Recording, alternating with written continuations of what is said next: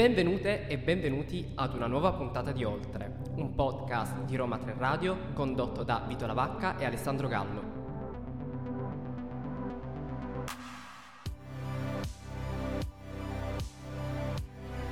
Ogni giovedì vi raccontiamo e approfondiamo insieme la notizia di politica estera più interessante della settimana. Partiamo però dall'inizio e lasciamo che ad introdurre il tema siano i dati più recenti.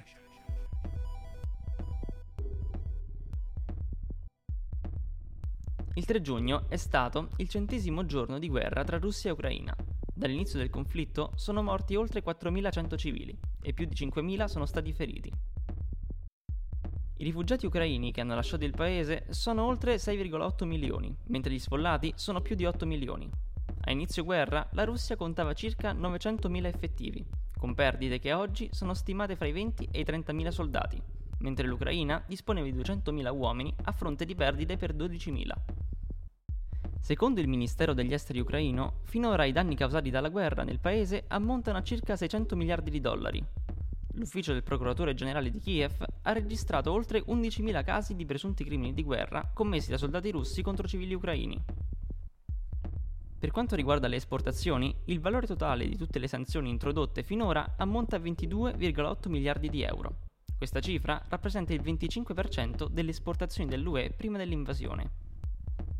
Il divieto delle importazioni russe rappresenta un valore totale fino a 17 miliardi di importo russo nell'Unione Europea.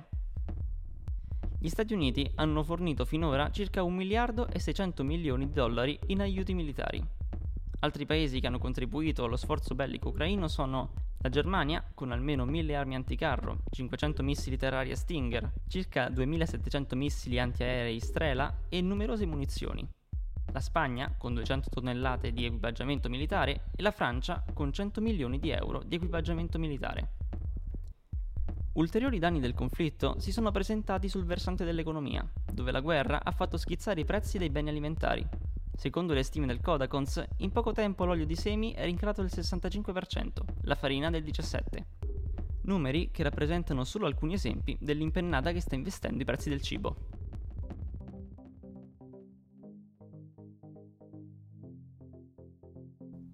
14 febbraio del 2022, dieci giorni prima dell'inizio del conflitto al confine tra Russia e Ucraina, arrivavano forniture del sistema missilistico antiaereo russo e a loro volta gli Stati Uniti trasferivano attrezzatura bellica.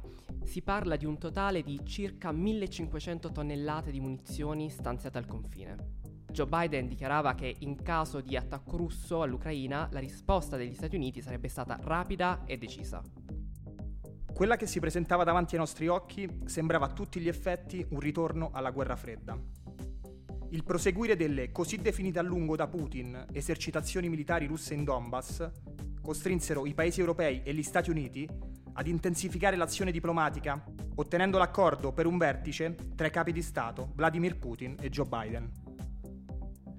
Lo scopo dell'incontro sarebbe stato quello di discutere della sicurezza e della stabilità strategica in Europa, ma purtroppo quel vertice non venne mai tenuto.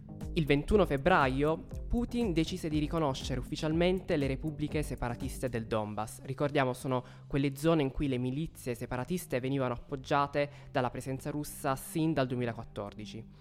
A quel punto Joe Biden il 22 febbraio davanti alla stampa dichiarava che in caso di attacco russo all'Ucraina la risposta degli Stati Uniti sarebbe stata rapida e decisa. He explicitly threatened war unless his extreme demands were met. And there's no question that Russia is the aggressor. So we're clear eyed about the challenges we're facing. Nonetheless, there is still time to avert the worst case scenario that will bring untold suffering to millions of people if they move as suggested. The United States and our allies and partners remain open to diplomacy if it is serious. When all is said and done, We're going to judge Russia by its actions, not its words. And whatever Russia does next, we're ready to respond with unity, clarity, and conviction.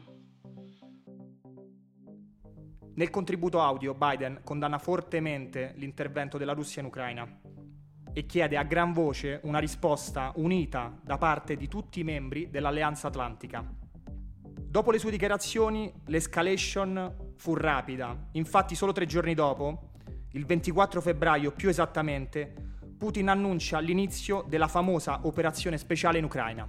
L'offensiva avvenne in quattro direttrici principali. La prima da nord puntò direttamente su Kiev, partendo dalla Bielorussia, attraversando la famosa centrale nucleare di Chernobyl, mentre gli altri attacchi partivano dalla Crimea, dal Donbass e dal confine nord-orientale verso Kharkiv. Nel frattempo missili colpivano simultaneamente le principali città di tutto il paese. La guerra lampo, definita Blitzkrieg, termine tedesco, doveva essere un'incursione rapida e coordinata e, molto importante, doveva colpire tutti i punti strategici delle città e delle infrastrutture. Ma già da qualche giorno dopo si notò come la resistenza ucraina fosse più solida del previsto. Inoltre la comunità internazionale prese decisioni drastiche. Non solo l'Europa e gli Stati Uniti, ma anche Corea del Sud, Canada, Australia si coordinarono per sanzionare la Russia. Le misure prese dai paesi in termini di relazioni commerciali ed economiche furono di forte impatto. Anche sul fronte diplomatico, a New York, alla sede centrale delle Nazioni Unite, 141 paesi su 193 sostennero in una votazione la mozione dell'Assemblea generale che riaffermava la sovranità ucraina, chiedendo la fine delle ostilità e l'apertura del dialogo. Ora ascoltiamo le parole della Presidente della Commissione dell'Unione Europea, Ursula von der Leyen, che annuncia per la prima volta il finanziamento, l'acquisto e la consegna di equipaggiamenti militari da parte dell'Unione Europea. European Union steps up once more its support for Ukraine and the sanctions against the aggressor that is Putin's Russia. For the first time ever, the European Union will finance the purchase and delivery of weapons and other equipment to a country that is under attack. This is a watershed moment. Putin prenderà spunto da queste affermazioni della Presidente della Commissione europea Ursula von der Leyen, definendole illegittime queste misure volte a contrastarlo. Iniziano ad arrivare delle notizie dai portavoce del Cremlino della possibilità di attivare il sistema difensivo nucleare e quindi la preparazione ad un eventuale impiego. L'alto rappresentante dell'Unione Europea per la politica estera, Joseph Borrell, etichettò come un gesto di assoluta responsabilità, riferendosi al discorso di Putin e dei suoi collaboratori. Boris Johnson definì le dichiarazioni di Putin come un diversivo per distogliere l'attenzione dalle difficoltà portate avanti da militari russi sul fronte ucraino. Effettivamente la Russia stava iniziando ad arrancare su tutti quanti i fronti. Ora sentiamo alcune dichiarazioni di Borrell in merito alle manovre prese da parte dell'Unione Europea. And Russia leadership will face unprecedented isolation. This is not a question of blocks. This is not a question of diplomatic power games. It's a matter of life and death. It's about the future of our global community. La guerra aveva allertato i sistemi di sicurezza di molti paesi non NATO di confine con l'Ucraina, in analoghe situazioni rispetto alla pressione da parte della Russia. In Moldavia e Georgia agli uomini maggiorenni fu vietato di lasciare il paese, si temeva davvero il peggio. Contemporaneamente da tutto il mondo iniziarono manifestazioni di solidarietà come quella di Berlino, alla quale parteciparono mezzo milione di persone e continue furono le proteste anche in Russia di richieste per un cessato il fuoco. Certo, in questo caso i manifestanti venivano sgomberati e finirono agli arresti circa 5.000 persone in meno di una settimana di conflitto. Una decina di giorni dopo l'inizio del conflitto, mentre si cercava di raggiungere accordi per aprire corridoi umanitari dalle città sotto attacco, i profughi erano già più di un milione e mezzo ed il conflitto si addentrava fino alle porte della capitale, Kiev. Altissima tensione si raggiunse quando la battaglia si spinse attorno alle centrali nucleari ucraine, tra queste quella di Chernobyl. Da lì in poi il primo ministro ucraino chiederà fortemente l'inizio di una no-fly zone del suo paese e in alternativa verranno chieste forniture di aerei per difendersi dagli attacchi russi. Vladimir Putin, riferendosi all'ipotesi di apertura di una no-fly zone sull'Ucraina, dichiarò che ogni mossa in questa direzione sarebbe stata considerata da Mosca come una partecipazione diretta al conflitto. L'Unione Europea e gli Stati Uniti si dichiareranno quindi contrari alle richieste fatte da Zelensky. A questo proposito ascoltiamo le dichiarazioni di Zelensky. І зараз я повторюю знову: якщо ви не закриєте наше небо, то це лише питання часу, коли російські ракети впадуть вже на вашу територію, на територію НАТО, на домівки громадян країн НАТО. Come avete ascoltato, nonostante le pressioni di Zelensky, Biden rifiutò la no-fly zone e in cambio autorizzò un nuovo stanziamento di 200 milioni di dollari per aiuti militari all'Ucraina. A fine marzo la Russia fu costretta dalla resistenza ucraina armata a ritirare le truppe da Kiev e a dirigersi verso nord al confine con l'alleata Bielorussia. Mosca a questo punto chiedeva la neutralità dell'Ucraina Contemporaneamente la Federazione russa cambiò i suoi piani, intensificando i combattimenti a est, in particolare su Mariupol, città portuale di confine con la Crimea. L'offensiva sulla città di Mariupol, obiettivo strategico fondamentale per Mosca, sarà violentissima era impossibile scendere a patti per i corridoi umanitari e mentre le bombe continuavano a cadere sulla città, iniziavano a vedere la luce le prime inchieste sui crimini di guerra commessi da Mosca durante l'invasione. Tra tutti, il massacro compiuto dall'esercito russo a Bucha.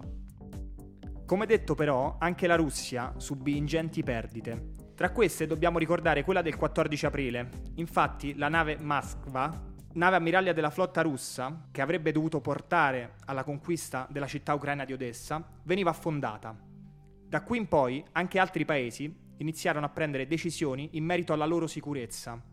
Gli ambasciatori di Finlandia e Svezia, Klaus Koronen e Alex Wenoff, il 17 maggio presentarono formalmente la richiesta di adesione alla Nato al segretario generale Jens Stoltenberg.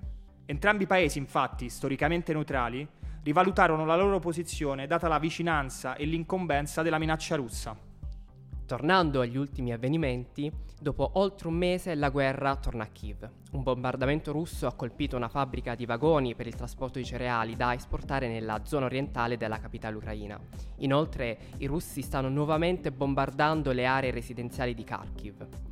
Kiev quindi rimane uno degli obiettivi dell'avanzata russa, che dopo il cambio di rotta verso il perimetro orientale torna sulla capitale ancora una volta.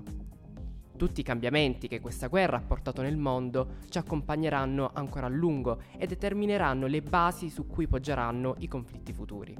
L'impiego di droni ipertecnologici e le cyberguerre condotte da Anonymous ci mostrano la rilevanza che ha assunto l'innovazione tecnologica e informatica nelle guerre contemporanee.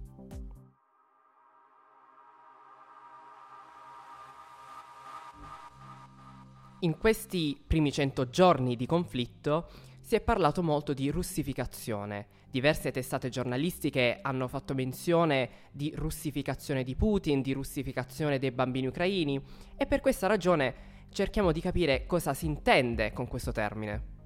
L'espressione russificazione può assumere, a seconda del periodo storico che viene preso in considerazione, significati e forme differenti. L'idea di un programma di russificazione delle genti e delle culture omogeneo concepito per controllare i problemi che un impero multietnico generava, è sia poco realistico che storicamente poco esatto. Ogni azione, infatti, dalla repressione fisica dei movimenti nazionali o delle minoranze religiose agli aggiustamenti amministrativi nei territori o nelle riforme nel campo dell'educazione, fu il tentativo dello Stato russo prima e dell'Unione Sovietica poi di rispondere ai diversi problemi che il sistema periodicamente manifestava. Confrontare quindi le politiche di russificazione zariste con quelle sovietiche o addirittura con quelle della Russia putiniana è un azzardo.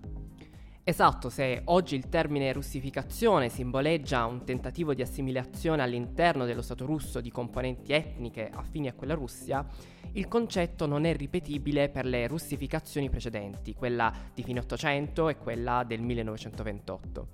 Ricordiamo che all'epoca il mondo era dominato per l'appunto da imperi multietnici, ad esempio quello austro-ungarico e quello britannico. Per prima cosa, la russificazione tardozarista portò nel periodo compreso tra il 1863 e il 1905 ad un sviluppo continuo delle politiche di integrazione etnica e sociale, grazie alle quali si tentò di fare della lingua russa e quindi della cultura russa le fondamenta su cui basare la trasformazione definitiva dell'impero in una potenza europea di primo piano.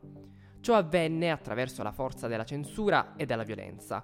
Bisogna ricordare infatti che parliamo di uno Stato autocratico, profondamente arretrato e senza ancora nessuna rappresentanza politica e tantomeno democratica. Passando al periodo sovietico, invece, si cambiò il paradigma di partenza. Senza metterci ad approfondire troppo l'idea di nazione per la compagine rivoluzionaria sovietica, possiamo dire che il problema delle nazioni era, secondo i comunisti, profondamente collegato con il concetto di capitalismo. Il tentativo fu quello di sviluppare delle identità nazionali a sé stanti da quella russa, per poi superare la fase dello sviluppo nazionale ed entrare in un'era socialista senza egoismi nazionali. Facendola breve, insomma, possiamo dire oggi che fu un fallimento. La russificazione nel mondo sovietico portò sì alla creazione di nuove nazioni, ma nello stesso momento, reprimendo i loro caratteri nazionalistici, causò milioni e milioni di morti. La russificazione, che poi prenderà il nome di sovietizzazione, fu questo tentativo di creare una sorta di cultura socialista in un paese che fino a qualche anno prima aveva avuto difficoltà ad uscire dalla realtà feudale. Oggi sentiamo parlare di russificazione ancora una volta. Putin in realtà, più che tentare una russificazione, sta inglobando, non nella cultura russa, ma nel territorio russo, le popolazioni autoctone. È vero che i russi stanno insegnando nei territori ucraini occupati il russo, proprio come in patria, ed è vero che i mezzi di informazione sono diventati tutti russi, ma vi è un cambio di paradigma. Mentre prima la russificazione stava a simboleggiare un'omologazione culturale all'interno dei territori, prima zarista e poi sovietico, oggi si sta tentando di espandere la propria egemonia culturale attraverso mezzi bellici. La conseguenza geopolitica più importante dopo questi cento giorni di conflitto è quella notata dal filosofo e linguista Noam Chomsky. L'Europa, dopo anni in cui sembrava scemare dall'attenzione statunitense, è stata portata di nuovo al centro della sua agenda politica. Oltre è un podcast nato dall'idea di ragazzi e ragazze dell'Università degli Studi di Roma 3. Le voci sono di Alessandro Gallo e Vito Lavacca, la cura editoriale di Federica Ranocchia, Alessandro Pollara e Cristiano Ciucci. Hanno collaborato a questa puntata Edoardo D'Antonio e Chiara Esposito.